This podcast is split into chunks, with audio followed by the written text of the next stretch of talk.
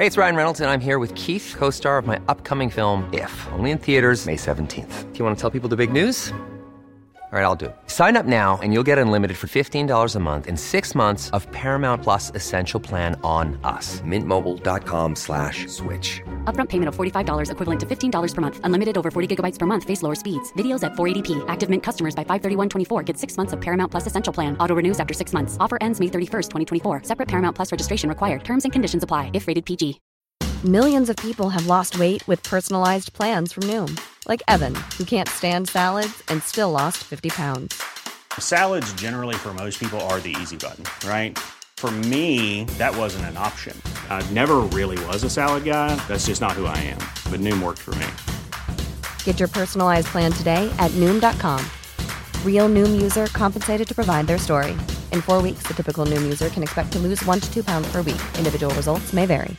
I'm Sandra, and I'm just the professional your small business was looking for. But you didn't hire me, because you didn't use LinkedIn Jobs. LinkedIn has professionals you can't find anywhere else, including those who aren't actively looking for a new job, but might be open to the perfect role, like me. In a given month, over seventy percent of LinkedIn users don't visit other leading job sites. So if you're not looking on LinkedIn, you'll miss out on great candidates, like Sandra. Start hiring professionals like a professional. Post your free job on linkedin dot com slash people today.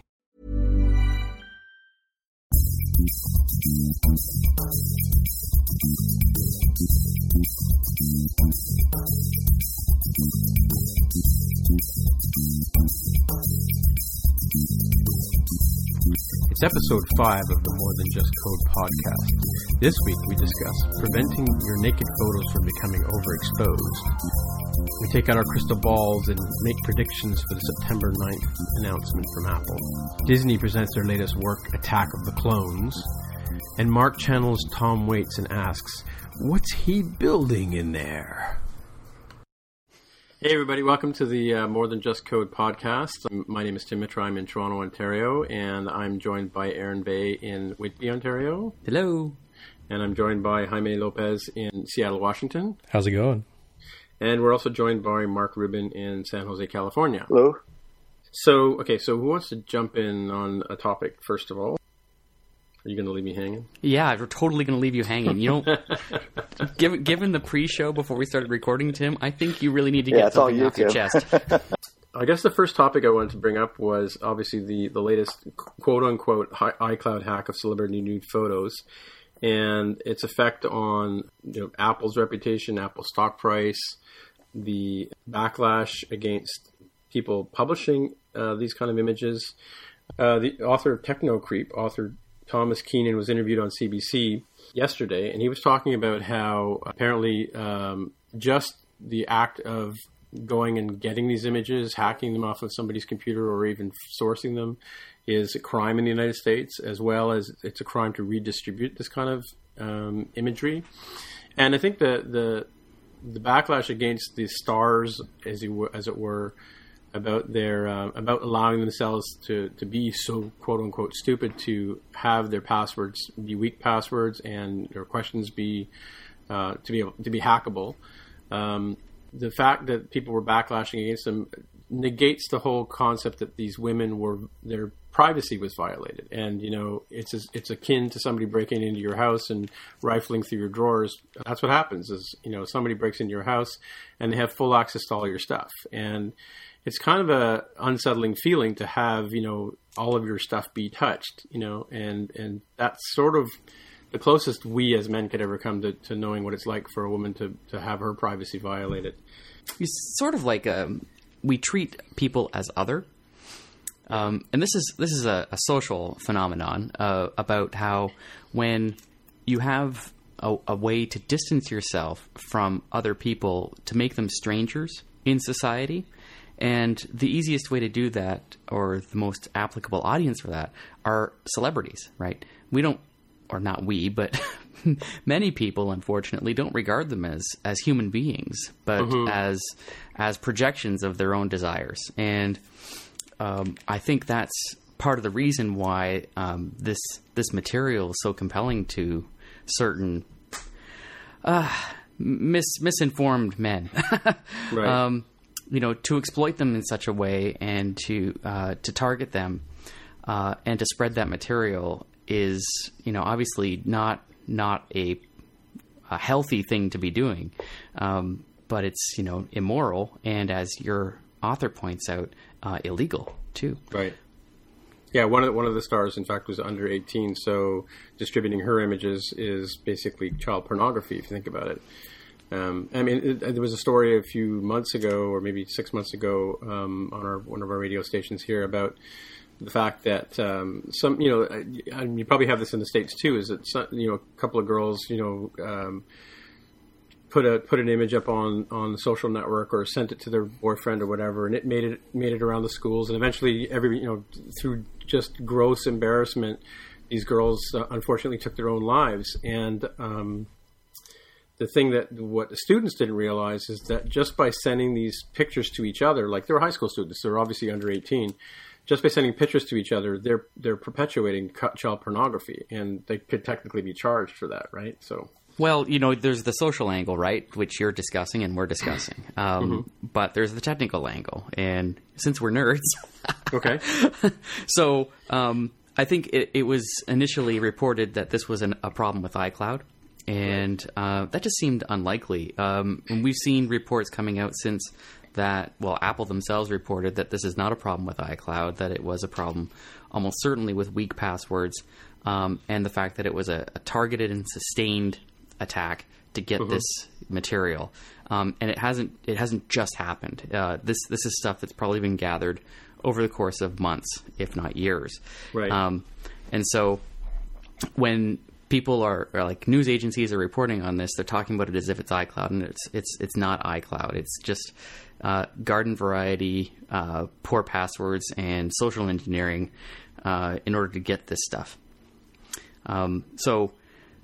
You know, I think it's important to at least recognize that um, when people are saying, you know, don't use iCloud, um, we can all recognize that maybe iCloud doesn't work properly, but um, we shouldn't not use iCloud because we're afraid of being hacked. I was reading about on the post on The Verge about, um, he was talking about a, a guy named Christopher Chaney who basically broke into about fifty email accounts to, to steal nude photos and then and then uh, forward them around to people. Once they found out about it, they charged him, and he's in, been put in jail for ten years for uh, for publishing that stuff. And that was a little while ago. I think it's a good warning for people, you know, not just about photos, but about everything, including financial information. I mean, if someone really wants to target your particular account, there's not a whole lot you can do if they're willing to spend the time and effort to to just try, you know, millions of passwords, which can be done. The technology's there. Uh, yeah. So I, I think it's a good, uh, you know, good warning to people that changing passwords isn't just a, a joke and a, an annoying thing. It's it's really an important thing to do. Yeah, and you don't wait till your local supplier's been, been hacked. Like there was a story today about Home Depot apparently um, being hacked and, and a whole bunch of credit card information in the United States and Canada being um, exploited. But um, and it's it's it's funny. I, we once had our house inspected, and we were talking to the. Uh, we moved into downtown Toronto. You know, we were coming in from the suburbs, and, and there's always a perception, you know, when you move into the city that. You know, you're you're more susceptible to break-ins and that kind of stuff. The house inspector gave me the best piece of advice he could. He said, basically, locks keep honest crooks out, right? And I use that expression a lot with people when they start talking about passwords or, or the reality. I've run mail servers, and I've watched the logs and, you know, mail servers and web servers and stuff like that, and, and actually been able to watch the logs and watch people try and break into those servers twenty-four seven. Like unrelentingly, you know. Yeah, they're scripts. They're they're attacking uh, all the servers. Sure. So, looking for so, specific weaknesses. Uh, maybe we should have a plug for uh, our buddies up here in Toronto at Agile Bits, who wrote a, an application called one Password that basically installs onto your Mac, onto your iPad, onto your iPhone, and allows you to um, store in a digital wallet um, your all of your passwords. So, and I started using it about you know six months ago because I don't just manage my own passwords; I manage hundreds of other people's passwords too. And um, it's hard to keep track of that stuff. And you know, you You try not to write it down in a journal, but at the end of the day, you have to, to sort of keep your memory straight. So one Password has been great for that point of view, because now I have access to information no matter where I am, because I, as long as I have my master password, I can get into this one Password. I can get into this stuff. And I was reading the other day, I think they they tweeted that it can even store your security questions that you uh, that you might need to if you forgot your password for whatever reason. Well, that's uh, always been there. Um, you can store notes along with your password. Right. Um, this is something that I've I've been doing for years. Uh, so you make you the, the bank poses you three security questions. Um, you come up with gibberish answers using the password generator in one Password. Oh, really? Uh, and store them along with the the question. And yeah. So whenever you go back to the website and they ask you one of these questions, you just crack open one Password and uh, pull out the gibberish answer and supply it. Well, uh, and it's it's an interesting point too, because I, I I thought it was great when I heard a friend of mine tell me that once he, you know when when he gets something like "What's your grandmother's name?" he says, "I put down purple," because no one would ever guess that that is his grandmother's name, because it's ridiculous, right? Whereas your grandmother's name is actually pretty easily found out if somebody really wants it. Well, that said, yeah. but but if you if you put down purple in, you know, because you think you're you think you're being wise, you're not, because the scripts that actually go to hack the passwords are using dictionary attacks a lot of the time, and they'll eventually come across purple and unlock your account, right? So or unlock your and access to your stuff. Do you guys use yes. Apple's uh, password randomizer? No. no. Well, actually, no. one of the good things about, about this app is, is it sits up in your browser. You can It's an application, one Password I'm talking about. It actually does generate passwords for you. And then when you use a password on a, on a site, for instance, and you forget, oh, geez, I forgot to write down that password or make a note of it, it actually keeps track of which randomized passwords you used, right? Mm-hmm. And they have a little, it's got a little formula in there. I, I know what you mean about the, the password key thing that, that shows up when you try to create a password on your Mac. Right. Uh, it's a similar similar type technology. It, it just randomizes the, the... Yeah, and it's all stored in your keychain, so you have access to it with your with your main password. Yeah. The only problem that I've seen with it is that it doesn't work for apps, obviously, because apps don't look in the keychain for a password. Well, typically. Let me tell you this. Apparently, one Password has an A P I that's going to work in iOS eight. To allow third parties to use one Password to store passwords. Isn't that correct, Aaron? That is absolutely correct. Um, yeah, so, so they've got an A P I, and they've uh, just announced today they've got a whack of developers who are ready with support for iOS eight when it comes out. Cool. Um, they've got an iOS eight extension that uh, will allow you to uh, to access your one Password vault uh, from any app or uh, or web browser session that supports it. Um, so. When iOS eight comes out, you're going to have much tighter integration with one Password. Um, on the Mac, it's really terrific because uh, it's got browser extensions um, so that you can uh, automatically log into a site just by pressing Command slash on your keyboard, uh, backslash rather. And um, Command backslash? I would try that. Yeah, try Command backslash on any login form. Oh, my and, goodness. Look at that. It works. Yeah. Yeah, it's phenomenal. If you're not using one Password and you know anything about computers, you're not hooked up right.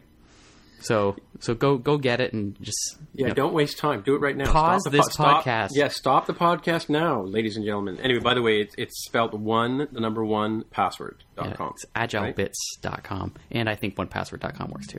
Yeah, I think so. Uh, great product, great people. Go get and it. And it installs, installs in Safari and... and, and um, what's that all, all browsers. Firefox. And... Well, they, they've got this... Um, I think we've spoken about this before in terms of business models, about um, being broad and supporting everything. So they're on Mm. iOS, Mac, Android, Windows. Um, I'm not sure if they have Windows Phone, but uh, mm. that may only be a matter of time. Right. Yeah. Great product. Anyway, I, I know that I know I've talked to them, talked to you about it before, Mark, and and um, mm-hmm. but there you go. That that's our pitch on one Password. Sounds like you guys are shareholders. We should be. They should be sponsoring this podcast, and I'll be sending out a tweet after this show to see if they will. Yep. You know, an, another bit of technology that can be used uh, where applicable, in, in addition to something like a one Password, is uh, two-factor authentication, right? Because one Password handles the, you know, what what is your password, but having some other thing, so beyond just the what do you know, but what do you have, is also pretty valuable. Well, it's it's an interesting point. Like I do that. On, I know I do that on Facebook and a couple of other places where um, every time I log in from, even if I log in from the simulator when I'm testing something, Facebook sends me an email saying somebody tried to log into your account from here. Is that what you mean by that, Jaime? Or or the one where you use your cell phone as a as a verification model? Uh, more the latter. So the the kind where you uh, either get an S M S message uh, after you enter in your password from something mm-hmm. like a Gmail or Outlook dot com. uh, or also having um, uh, Google's Authenticator app is something that I've been using with Gmail and Outlook, and it's worked really, really well. The only problem is the setup, right? Like it's it's very complicated to set up uh, for that first time. Yeah, um, it's not exactly intuitive. They, they've done a lot with the Authenticator app to make it better um, in that you go in, say, yes, I would like to use two-factor authentication with Gmail, and it shows you a little bit of a, uh, a Q R code. And then you take the app and you scan the Q R code with your camera, and it says, oh, okay, well, here's this long digits, set of digits right. that, that correspond to that. So you don't have to type it in. But it's it's not exactly, uh, you know, click, click, and you're done. There's, no. there's a little bit more of an advanced activity. Apple has two F A for iCloud as well. I don't know quite the details about how it works, but uh, apparently there's a three-day waiting period between the time you sign up and activate it and it actually going into effect. iCloud? iCloud, yeah. Really? That was the part that was a little confusing. So I know I set up two-factor authentication with my um, my Apple I Ds. So uh, oh, right, yeah. like for the developer program, at least for, for iOS, I do recall it taking a, a few days before you finally get the, hey, you've been accepted into this special club sort of thing. And hmm. from what I recall, all it protected was changing critical details like, you know, credit card information and, and maybe, you know, looking at your, your account information that says where your um, your telephone number and other things. Um, but I, I don't recall it being available for iCloud. And that was part of the confusion going on in the press this week as to whether the two-factor authentication actually was uh, covering uh, or protecting the iCloud restore. So if I had an iPhone and I just put in my username and password that I figured out, could I use, you know, Jennifer Lawrence's iPhone? There's some speculation that that was true, but I, I honestly don't know. I've not tried it out with a random iPhone to see if I could use my own account and stuff. To stick your, your iCloud account on another machine, you mean? Yeah. So, so right now, the one of the current bits of speculation that I saw probably earlier today was that, you know, after you've cracked the the information in order to get what you want with iCloud in this scenario, supposedly not being covered by two-factor authentication, uh, unlike the, the Apple I Ds. Um, now that you have that information, you just get a new iPhone, do the, the iCloud restore. And now I've got, you know, all the access to the photo stream and whatnot. That was stuff. I hadn't really thought about this until you just mentioned it, but I back my iTunes, my phones and my iPads and everything up to a machine at home. I don't, and it's backed up as well, but I don't, I don't use the iCloud uh, backup portion. I always thought it was a bit of a money grab for Apple, to be honest with you. You know, it is we, for now, but it, it'll stop being when iOS eight comes out, I think. How do you um, mean? Well, they're lowering their prices on storage for iCloud, so it's going to be a lot more affordable. Yeah, so like two dollars a month for like twenty gigs, um, which I think is pretty reasonable. Anywho, I've pasted into the chat uh, a, an article from Macworld about setting up two F A for iCloud. Um, it doesn't have... Um, That's two-factor authentication for those who don't use acronyms. Two-factor authentication. uh, you know, we pay by the, by the kilobyte here on this podcast, so I'm trying to shorten things up. It includes a video and some instructions on, on how to set it up. Um, so it, it, it exists. Um, but like Jaime said, we're not sure exactly what it covers um, mm. in iCloud.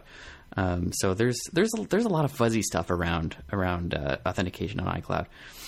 Well, it also it also comes down to like what Mark was saying about it's about making intelligent choices about the content you're storing. The the the, the reality is is that, that most users, like I said last week about, you know, people just use their phone as a phone. They don't really understand what's going on on the device, and they, they put a lot of they just put some casual faith into into what's going on. Like they'll post things to Facebook and, oh hey, I was drunk at this party last week, and then they don't realize two years later they, they get turned down for a job because of that posting, you know.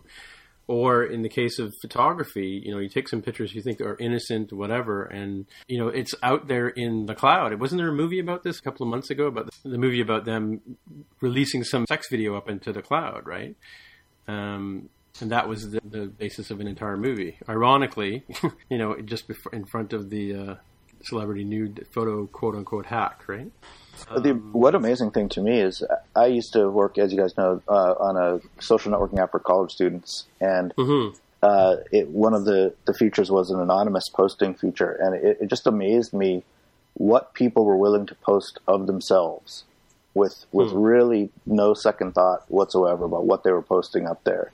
And, and more than a little alcohol involved. Uh, sometimes, yeah. But sometimes you could tell from pictures that, no, I mean, it was, you know, there, this was clearly planned. Uh, and Yes, was, was, everything was ephemeral. Everything disappeared. Everything was anonymous. But, you know, in the real world, we know better than that, right? These things get out. Yeah. So, so was, was the app's intention that that um, content would be public when it was when made available in the app, or, or how are you? No, no. It, it's it's a closed network, uh, mm-hmm. so only college students uh, were allowed on there, and it was right. it was uh, done by campus. So for the most part, you would only see what was posted by people on your campus. Uh, but so, yeah, but if so somebody what, put if somebody put a compromising picture up there, you could definitely see it. Absolutely, part of that. Oh, absolutely, wow. absolutely. And uh, of course, the, I'm shaking the posts, my head. You can't hear it, but I'm shaking my head. Yeah, yeah. The posts were ephemeral; they disappeared over time, but there was no way to stop someone from taking a picture of what was on their phone, right? Sure, uh, with sure. another with another camera. So it, it it really did amaze me just what people were willing to, to put up there, uh, thinking that it was it was completely secret and private. Wow. Well, and this is one of the things I talk to people about all the time. I, you know, obviously I do a lot of consulting with clients, and, and sometimes you get into situations where we're talking about things that shouldn't get out into the public. Maybe working on a new app idea, and, and you want to keep it, you know, under under wraps for a while. And I'll encourage them. They'll, you know, they'll initially contact me on Skype or Facebook or LinkedIn even, and and they're surprised when I sort of suggest to them once we start getting, you know, get rolling, that I say, well, why don't you contact me on my on my personal email, because I don't want to have this conversation on a social network. And the reality is, I've worked on a number of apps in my lifetime and a number of server-based things, and you you don't know what the, the people who are managing the servers are, are able to access, you know, so. Again, it could be some. I'm not saying that this happened in the case of Apple and iCloud, but but with, you know, and I'm not bad mouthing Facebook or net, or LinkedIn. I'm sure they're all wonderful guys, and you know, and would never compromise somebody's data. But on a lot of social network apps that you see out there, you have no idea where this stuff is. I saw a posting today that somebody had said that a lot of people don't realize that that just because an app is on iOS, it may not be using iCloud for storage. Yeah, I think it's it's it's rare that it that it that an app does use iCloud these days. I mean, that may change in the future, but these days I think uh, either you know private servers or, or things like A W S or or, or Azure sure. are much more common. Right, right, and and, it, and we made a comment about it earlier in the podcast that, that iCloud doesn't work. And I think what a, I've heard a lot of developers saying that you know they, they tried to use core data with iCloud, things weren't as didn't run as well as they thought they should. You know. Um, So and, and they they kind of laughed about it, but I, I kind of think in this case, Apple's being blamed a little bit unfairly, uh, and and are being a victim of their own success because, uh, well, well, certainly for photos, right? That with the photo, shared photo streams and all that, and the backups, uh, just the fact that more people are using Apple devices, uh, especially people, you know, celebrities tend to be well off and trendy type people, so they're more likely to be using Apple devices than anything else, so sure. they're more likely to have their data in iCloud than anywhere else. So, right. So it just so that it's just from a probability point of view, the chances of someone's data being on iCloud uh, when it was found out is higher. Mm-hmm. So, mm-hmm. It, so it's it's it's not really it's Apple being a victim of their own success in some sense. That's true, and, and it brings around to a, a topic I was talking about before: is that we can't we can't seem to in this day and age. Um, control what people do once the information gets out into the wild. I mean, people will continue to perpetuate it and, and uh, spread it around until it becomes socially unacceptable to do so. You know, today the joke going around on Twitter was that, you know, you, maybe you shouldn't be looking at those images and maybe you shouldn't be clicking on them and, and publishing them unless you're, you know, a member of the F B I or something like that. Mm-hmm. But it turns quickly turns into a joke when, when two days ago people were giggling as they passed the images around, you know. Yeah, it, it's interesting that people are attacking Apple for this, but no one's really attacking, say, Twitter culture. for allowing culture. people to. Well, yes, yes, but just from a technology point of view, you know, if people yeah. were sharing these on Twitter or on, on Facebook or any other social network. Actually, I uh, heard I heard a lot of it was happening on Reddit too. Let's, okay, yep. Let's throw them under the bus while we're at it. Mm-hmm, mm-hmm. But yeah, it's because apparently Reddit is, is – correct me if I'm wrong, guys. I think Jaime and, and uh, Aaron, you may know more about Reddit than I do. But apparently it's um, it's got a certain level of an anonymity to it. Is that not correct? Silence. Silence. Yeah. Yes. It does have some measure of anonymity and that it – and this is actually from a, a Verge article, but it's something that I do recall them having, and that it's generally anything goes, you know, as long as you're on topic, which is a constant problem. Um, but you you can't post child pornography, nor right. can you post personal information. But right. it, with regard to at least the latter bit, that seems to generally not be, you know, well regarded as a rule or well respected mm. as a rule when it comes to celebrities. Oh, really? Okay. Mm. As you know, I, I work with a couple of celebrities, you know, in Canada and a couple in the States, and um, they are, believe it or not, regular people, and they're, you know, they're just people, right? You know, and uh, unfortunately, they, they have stalkers, and you know, it's a problem for them, and, and you know, they worry. You know, even even some of the tougher guys I know, who happen to be celebrities, get worried about from time to time about about uh, what could possibly happen to them, right? So, I think the nut of it is that men really need to learn that. Um, that there are, are cultural mores that they need to pick up on, um, and to respect other people as much as they would the people that they know personally, instead of treating them as, as others. And that's well, yeah, I mean, what it always comes back to. Yeah. Okay, well, apparently next week Apple is going to be, uh, they've already announced and sent out invitations to the media on September ninth, as everybody knows, that there's going to be some major announcement, uh, whether it's going to be something you wear on your wrist or something you put in your pocket or something you have to get a wheelbarrow to carry around. Um, do you guys have any predictions for what you're going to see on September ninth from Apple? Apple, Apple. You've heard of them, right? You've heard of them, right? Yeah, well, yeah. I, I, don't, I don't know specifically about the products, but I will say, uh, you know, being here in Silicon Valley, one thing, there's a lot of buzz right now. Uh, and in fact, uh, on uh, there's a local community college, the Anza College, that's just a block or so away from Apple's campus, uh, which is where they're going to be doing the event. They've actually built, Apple has built a, a big white building right in front of the, the Flint Center, which is the sort of the auditorium uh, for the for the college.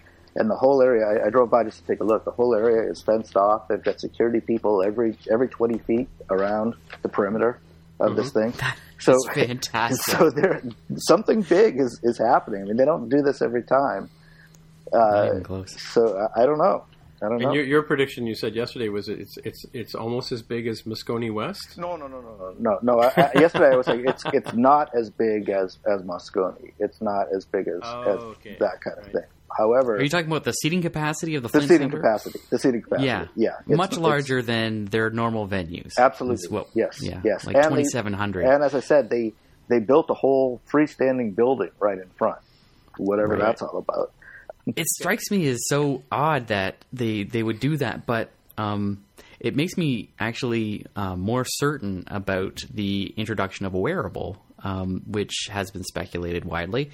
Mm-hmm. And um, uh, it feels like a part of it is to do with uh, the home – sorry, is that home play? Mm-hmm. Home automation, the HomeKit?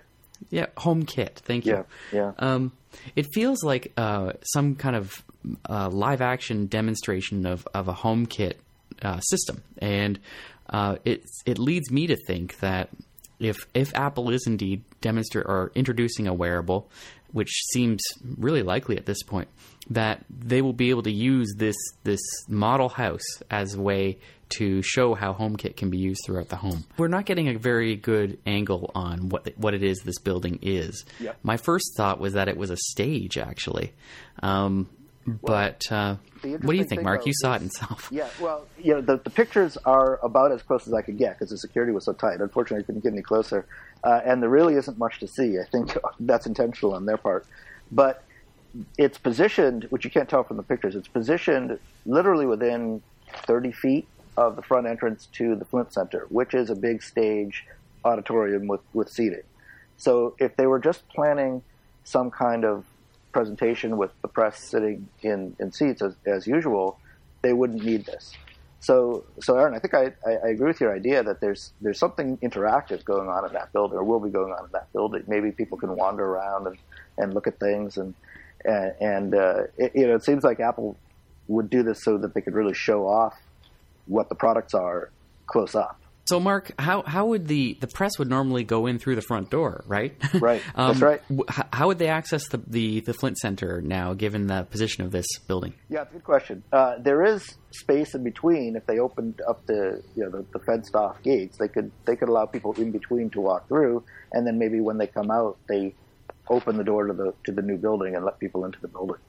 Mm, yeah, very interesting. It is very interesting. Um, yeah, yeah well, that's Ooh. what that's what makes this so fascinating a topic, I think. Mm-hmm. Um, but um, so we. It's that time of the year. Your vacation is coming up. You can already hear the beach waves, feel the warm breeze, relax, and think about work. You really, really want it all to work out while you're away. Monday dot com gives you and the team that peace of mind. When all work is on one platform and everyone's in sync, things just flow. Wherever you are, tap the banner to go to Monday dot com.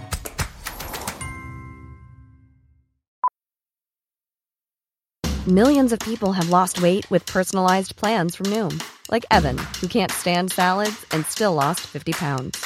Salads generally for most people are the easy button, right? For me, that wasn't an option.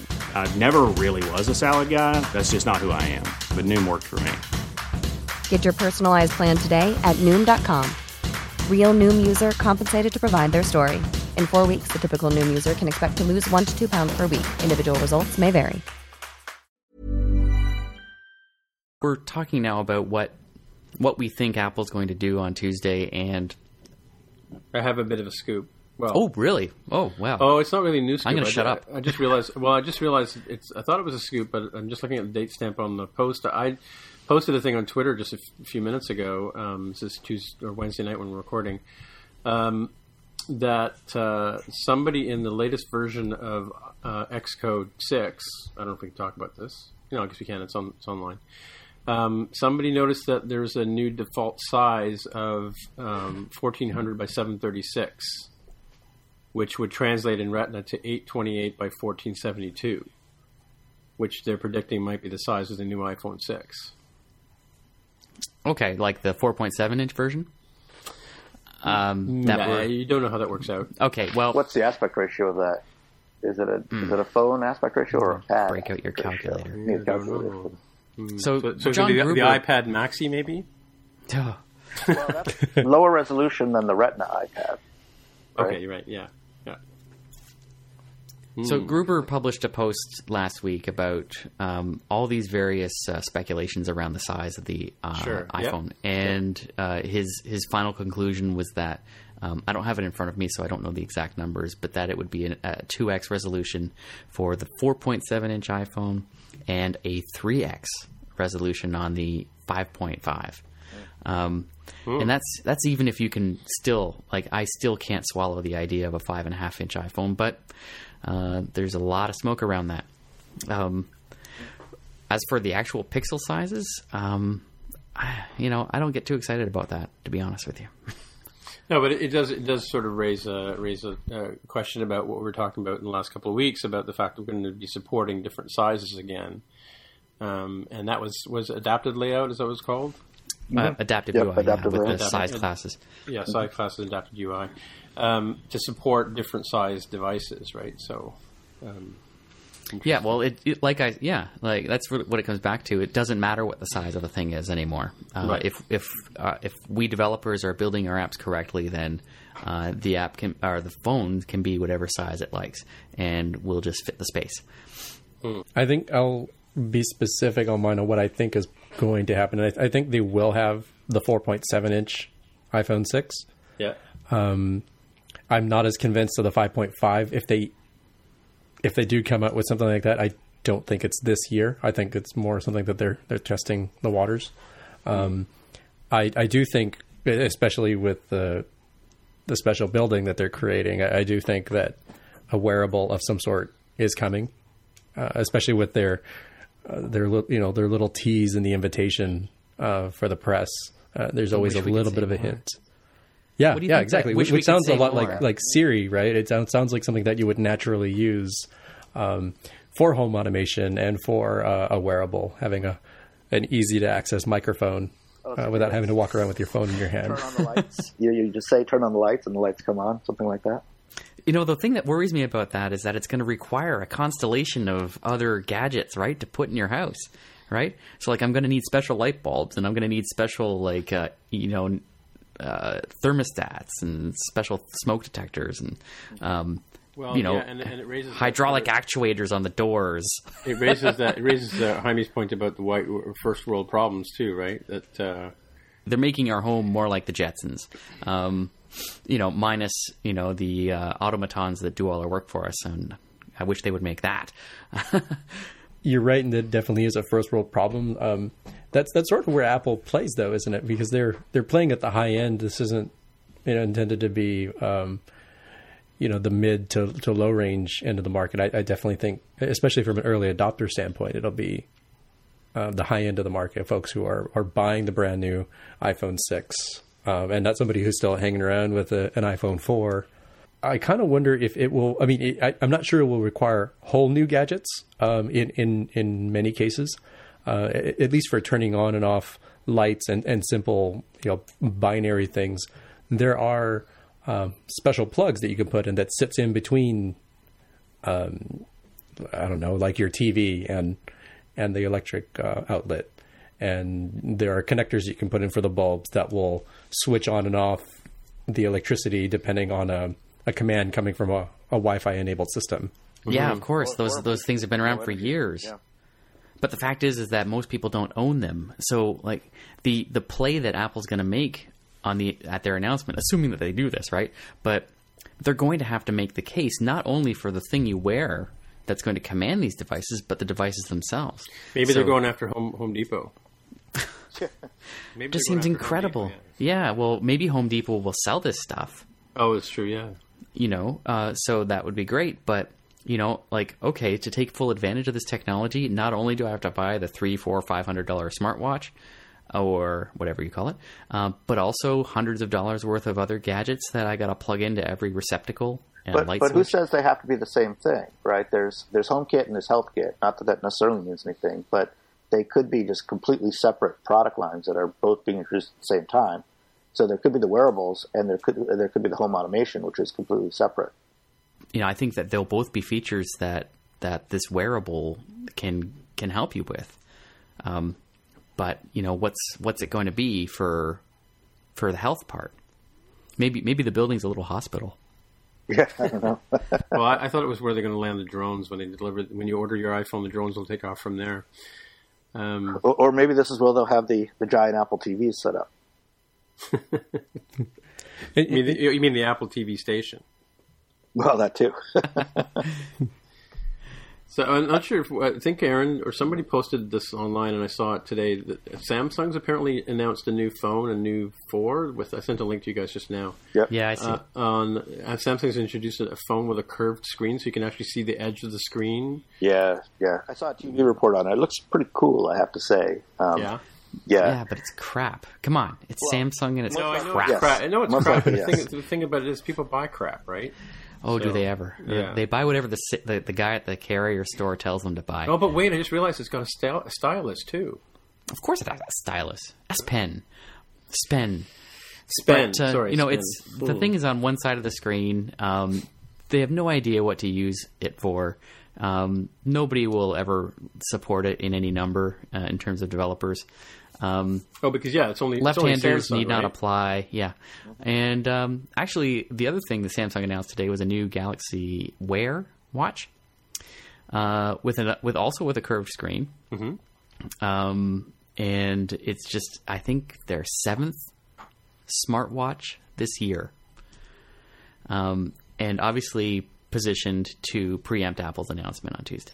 Mm-hmm. Well, that's this is the time of year when, when everybody announces their, their new gadgets, right? So, well, especially if Apple's doing it. Yeah. Yeah, I swear to God, Samsung has like a bucket in Seoul, and when when the time is right, they just say, "Look, throw that thing out of the bucket and put it on the market." And right. None of these devices, like this this new Galaxy phone with the curved screen, the edge, uh, or the watch, um, have um, availability or pricing announced to them.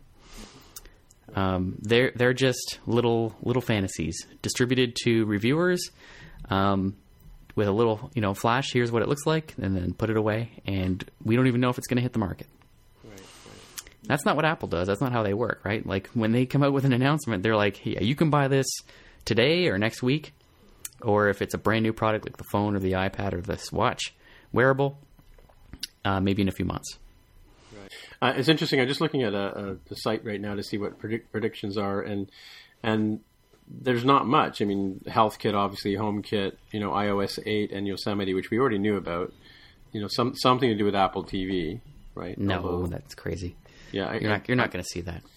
It would be nice to see them do something with that, because those those machines have gotten old and crusty. I mean, that's a that's a very very old archaic design. It's kind of been left in the dust by Roku and uh, and even Amazon's Fire T V. Right. I think that they'll probably, when they do bump that, it, it probably won't merit an event. Um, more likely that they'll just announce it one day. New U I, upgraded hardware, uh, but essentially does the same thing. It doesn't solve, you know, any of the real problems that the Apple T V has. That's a good topic for a show, by the way. What, Apple T V in general? The, the real problems with the Apple T V. I see. Uh, you could talk about things like uh, the channel selection, the lack of uh, third-party A P I support, um, a store, that sort of thing. Mm-hmm. Uh, things so, that other competitors are doing that uh, the Apple T V doesn't.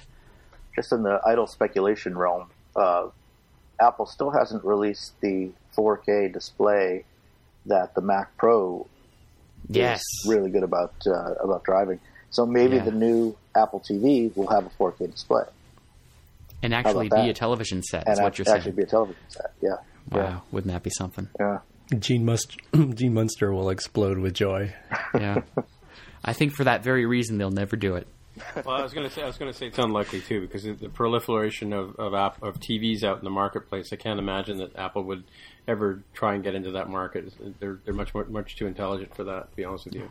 Yeah, I agree. I don't. I just can't see them doing a television set. Uh, but another display, like replace that aging Thunderbolt display, right?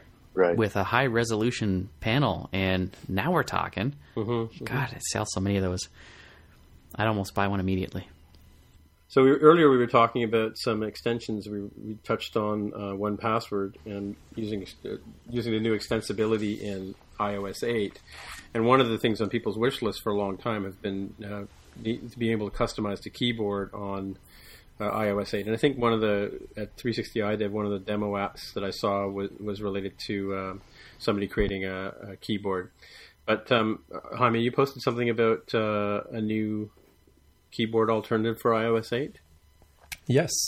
So uh, in addition to, I think, some of the stalwarts that are out there, and I think Swipe is one of them, and SwiftKey, I want to say, is one of the other ones that comes to mind. That's correct, SwiftKey. Um, Toronto has also now produced uh, this startup named Minuum that's doing kind of an interesting take on the on the keyboard where... Uh, and the, the TechCrunch article that we'll put in the show notes, it really has a great animated GIF on this where, depending on what you're doing, parts of that keyboard expand or contract. So if you're typing out actual letters, that you know you can expand the uh, QWERTY keyboard piece to, to be larger and, and actual tappable. But if you're doing more autocomplete or emoji type stuff, that actually switches over to a, a very different look and feel. So that's kind of an exciting and, and, and different way of doing things than uh, I think some of the other standard keyboards that I've seen. Great period of, of innovation in text input for iOS. Um, having having the the new keyboard uh, extensibility options there, uh, we've seen a number of keyboards that have ex- existed on Android, um, uh, SwiftKey and um, Swipe being the two big ones. Um, and uh, Minuum actually already exists on Android. Um, they're really? available in the Google Play Store. Yeah, so if you if you have one of those things, you can actually try it today. Um, but uh, in Big Fruit Mag, the uh, newsletter that I publish every week, I covered another one that uh, has not existed in uh, Android, and it's called QuickBoard. And um, it's basically like a um, a Type It For Me or um, uh, what's that other one called that's really big on iOS actually uh, that does uh, auto completion. All right, okay. Um, and basically what it does is allows you to create uh, macros or sets of, of content that you can rapidly drop into uh, text fields. Mm. Um, and it's a very interesting take on how to get text into your iP- iPhone.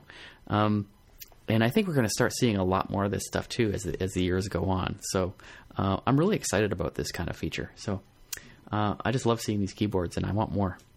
Okay, well, we're just about to wrap it up for the, another week. And so before, why don't we go around the table again and um, see if anybody has any uh, technologies or app uh, app discoveries they've made over the last little while? Okay, I, I wouldn't mind uh, just mentioning briefly uh, Overcast. Um, oh, brought yeah. this up on the pre-show, and as you know, it as everyone knows, Overcast is uh, iPhone only uh, at present. I believe Marco is planning an iPad version. Um, I actually installed Overcast on my iPad, um, you know, as an iPhone app at two X, and I did that because I like to have the choice, depending on whatever device I happen to have on me, Um, of playing my podcasts on the iPad or on my phone.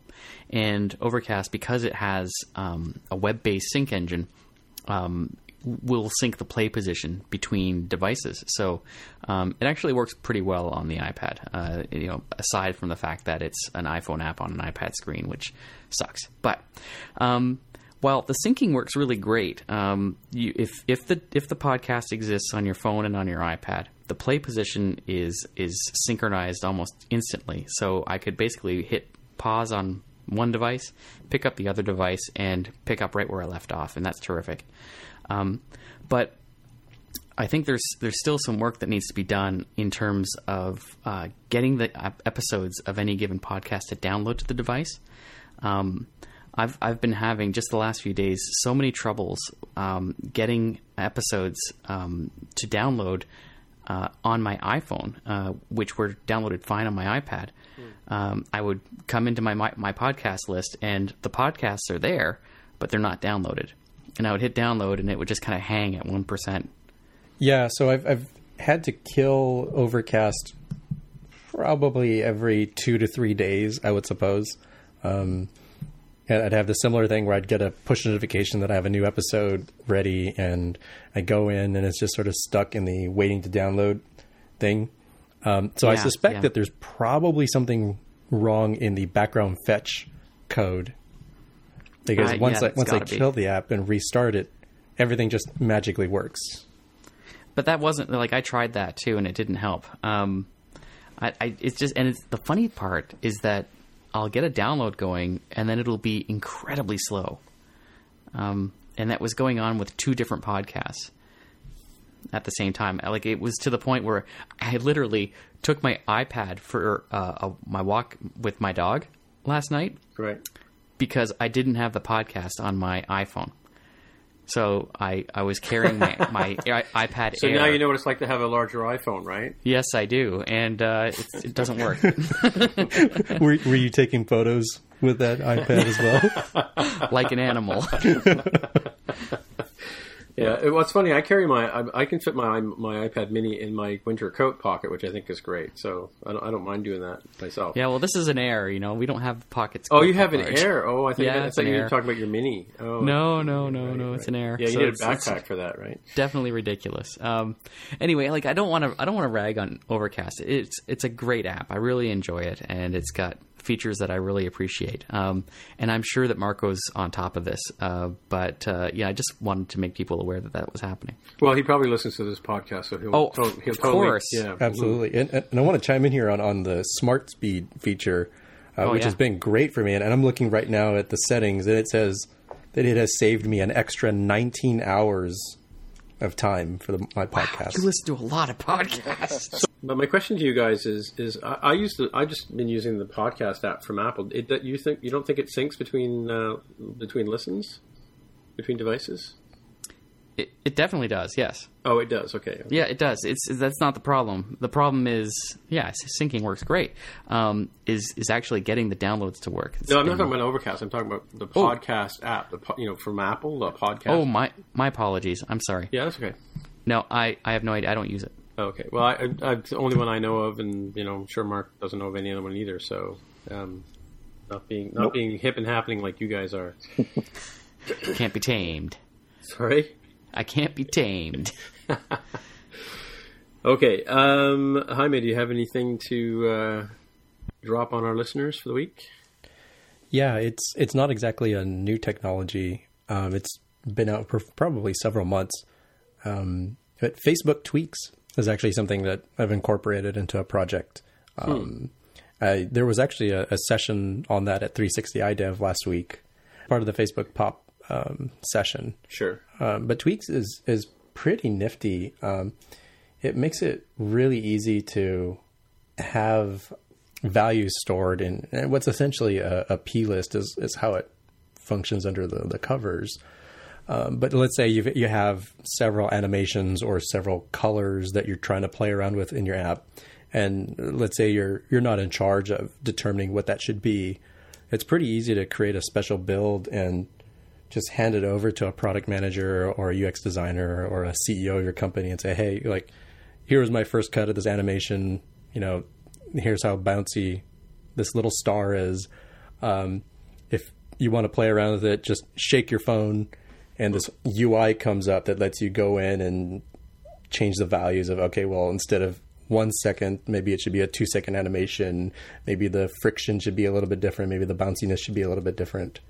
Um, and then it's pretty easy for them to export that value and send you an email with a, I think it's an attached plist if I'm not mistaken. So now I can go in and say, oh, okay, well, here's the actual values I'm going to put into code.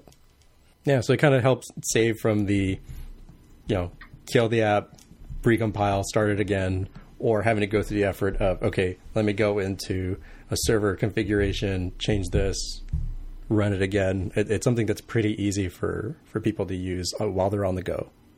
So, Mark, do you have anything to, uh, any technologies to add? Uh, nope. Any apps? Nothing? Nothing? Just uh, Swing Copters. Been playing that incessantly.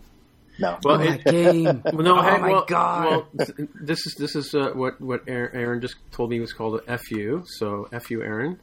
Um, yep. I was just uh, looking at that today on App Annie. Mm-hmm.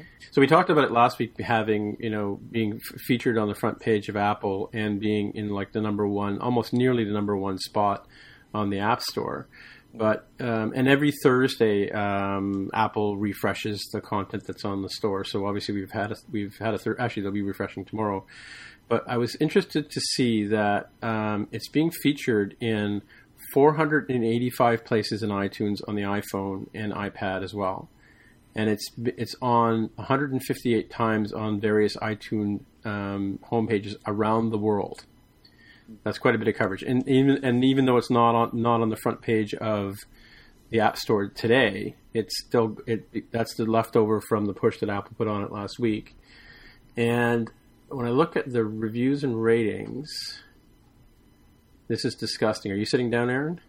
Yes, yes, I am. Hit me. twenty-seven thousand ratings. Oh, my God. What's the average? Uh, three point five stars. Wow. The this current is version is seventy-seven ratings. He just he just released a he's version today. He's updated it a couple of times. Yeah, he's got four stars today, and he's got seventy-seven ratings already. This is he updated it like sometime today. twenty-seven thousand ratings in a week and a half. Yeah. Well, That's, you know, wow. It's interesting from the... The point of view of it being front and center on the App Store is that uh, if you look closely, the ads are all iAds. They're not Google at all. Yeah, that's new, isn't it? Oh, really? Yep. Very, yeah, I thought so. Very new, yes. Yeah, that's why I mean, it's that's, getting feature two. Yeah, exactly. That's clearly something going on there, some kind of deal where they, you know, Apple featured them in, in response to only using iAds. Well, it's, I don't know it's, if that's controversial. I don't think that's a very controversial thing to say. I think Apple makes... deals with a lot of developers. Yeah, true. Yeah, it seems like a reasonable thing to do as a platform owner too. Well, and, sure. and, and easily, easily, like I said before, it sells more phones. It, it actually, it actually does uh, put Apple in a good position from a point of view of, of it's an app that's in demand. I mean, every platform needs to have a killer app in some shape or form, right? So, and the iPhone is such a hodgepodge of, of different things. You know, back in the nineties when, when computers were new, you bought a computer because you wanted Lotus one two three, or you bought a computer because you wanted WordPerfect, or you bought it because you wanted PageMaker and you wanted to get into design and stuff, you know? Yeah. Um, but, you know, still every, every little bit of uh, buzz helps Apple sell phones. So, of course, they're going to get behind it, right? So... The other App Store. The other App Store, yes. That was episode T M. two or three, I think. Yeah, we're going to register. Mm-hmm. We, we should register that domain. What the hell, eh? Why not? Um, well, All the good it'll do us, because nobody will be there anyway. Just us four lonely developers, right? I'm the E R of software development. Yeah, yeah. Nobody likes us. Um, so my contribution today is a game I've been playing for the last week or so, well, yeah, just literally the last week, and it's Star Wars Commander. And I've been playing Clash of Clans since um, cr- just before Christmas of last year, when my grandsons, you know, started playing it, and we decided to form our little little family clan, and um, you know, playing it for a while. And it's it's a freemium game that progressively gets harder and harder and harder. And the annoying thing about Clash of Clans is, is when you're playing, is other people, when you're not playing the game, can come and steal your steal your stuff. They they'll only have access to a small percentage of what you have, but it, it, as you get further into the game, it becomes really frustrating to try and gain any new ground, because the the the amount of you know coins or gems or, or, or elixirs you have to have get to be so huge that it takes days and days and days to get them, and any upgrades you do take a long long time. We've talked about this before, I think, in, in respect to other apps. But, so I'm a big Star Wars fan, so anything Star Wars related I'm gonna I'm gonna at least look at, you know, or if not if not start playing.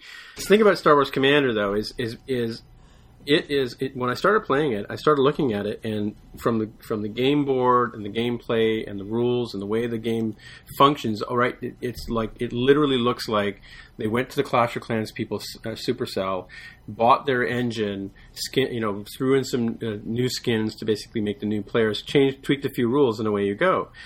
And I was surprised, and, and it you know was a John Williams soundtrack, so to me it's like, okay, I could listen to it all day long.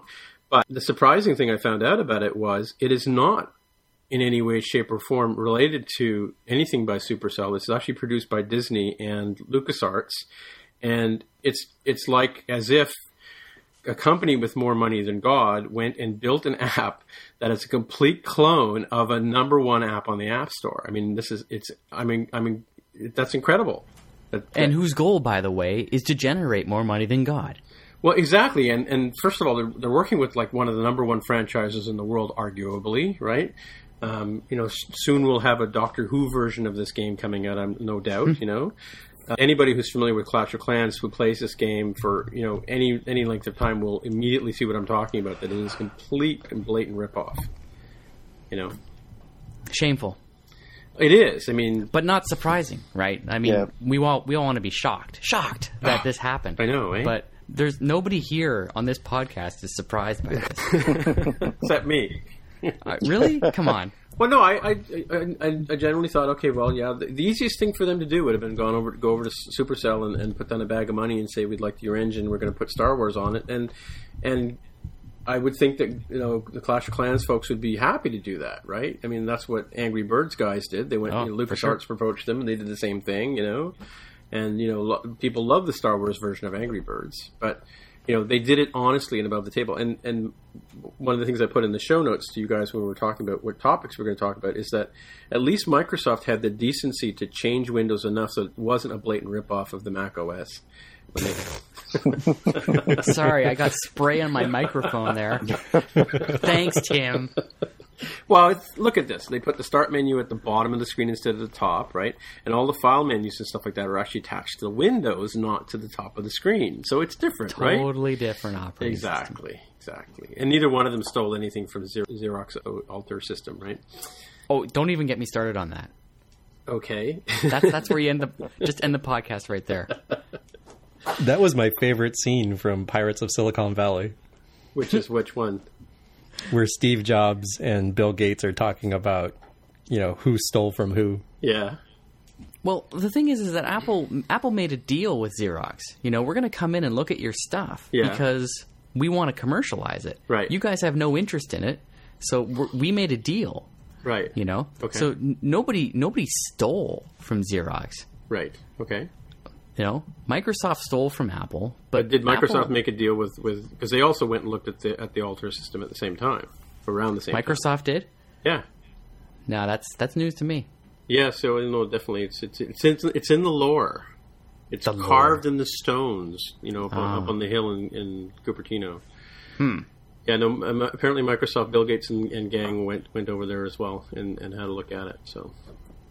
Well. Every story I've heard suggests that Bill Gates uh, crapped his pants when he saw the Macintosh. Right, right. Um, so uh, how much how much did he get from Xerox? Oh boy, this is ancient history, man. I know, eh? We're putting we're putting the kids to sleep. That's what's good and, about this and, podcast. Yeah, right back here, and we're talking about about LucasArts ripoff of Clash of Clans. Um, a douchebag stealing from a douchebag. LucasArts? Is LucasArts yeah, or Disney? Sorry, Disney, you know. Really? This is what you're saying, right? Yeah, I think so. I mean, you yeah. know, I mean, you know, part part of the, the, the sentiment that started our, our podcast wasn't the purpose of our podcast. The purpose of our podcast is talk about iOS development and iOS businesses and being indie and not being indie and that kind of stuff. But the, the very first episode, we talked about the fact that it's impossible for indies to survive in the spirit that we all thought we were going to be, you know, uh, indie back in back in the, the early two thousand eight. It's like Burning Man is no longer the, the, the festival it was supposed to be. It's now a collection of rich kids, right? It's gone corporate. Pretty much, yeah. Yeah, so that's kind of a lousy way to end the podcast, but there you go. with a with a cold bucket of reality. That's our A L S challenge right there. Yeah. Oh, yeah. Oh man. Okay, well... Let's button her up here, Tim. Yeah, so Aaron, where can people find you? In the usual spots, aaron dot vegh dot c a. That's my blog. At Aaron Bay on Twitter. I'm not going to tell you my app dot net because it doesn't matter anymore. And my weekly news magazine, big fruit mag dot net. And Jaime, where can people find you? On Twitter, it's uh, at Dev with a Hair. Also on app dot net, uh, just me and Manton Reese palling around as the only ones left. uh, at Dev with a Hair. and... Uh, And also uh, at my blog at dev with a hair dot com. And Mark, where can people find you? Uh, same place, w w w dot smapsoft dot com or markr at smapsoft dot com or at smapsoft on Twitter. And once again, as I said at the top of the show, my name is Tim Mitra. I am in Toronto, Ontario. I host this podcast on my website, uh, w w w dot it guy dot com. That's it guy dot com. And hopefully you found the podcast there or through one of our tweets, or you found us through Apple and you subscribe to our podcast. And hopefully you give us a good rating and write some reviews for our podcast. Tell all your friends, retweet our broadcast, and, you know, because it really does help. And that also goes for all of our apps um, that we produce. You know, reviews do help, and they do get the word out. So, once again, we'll see you guys next week, and we'll take it from there. So, say goodbye, everybody. Bye, everybody. Bye, Bye. everybody. Bye.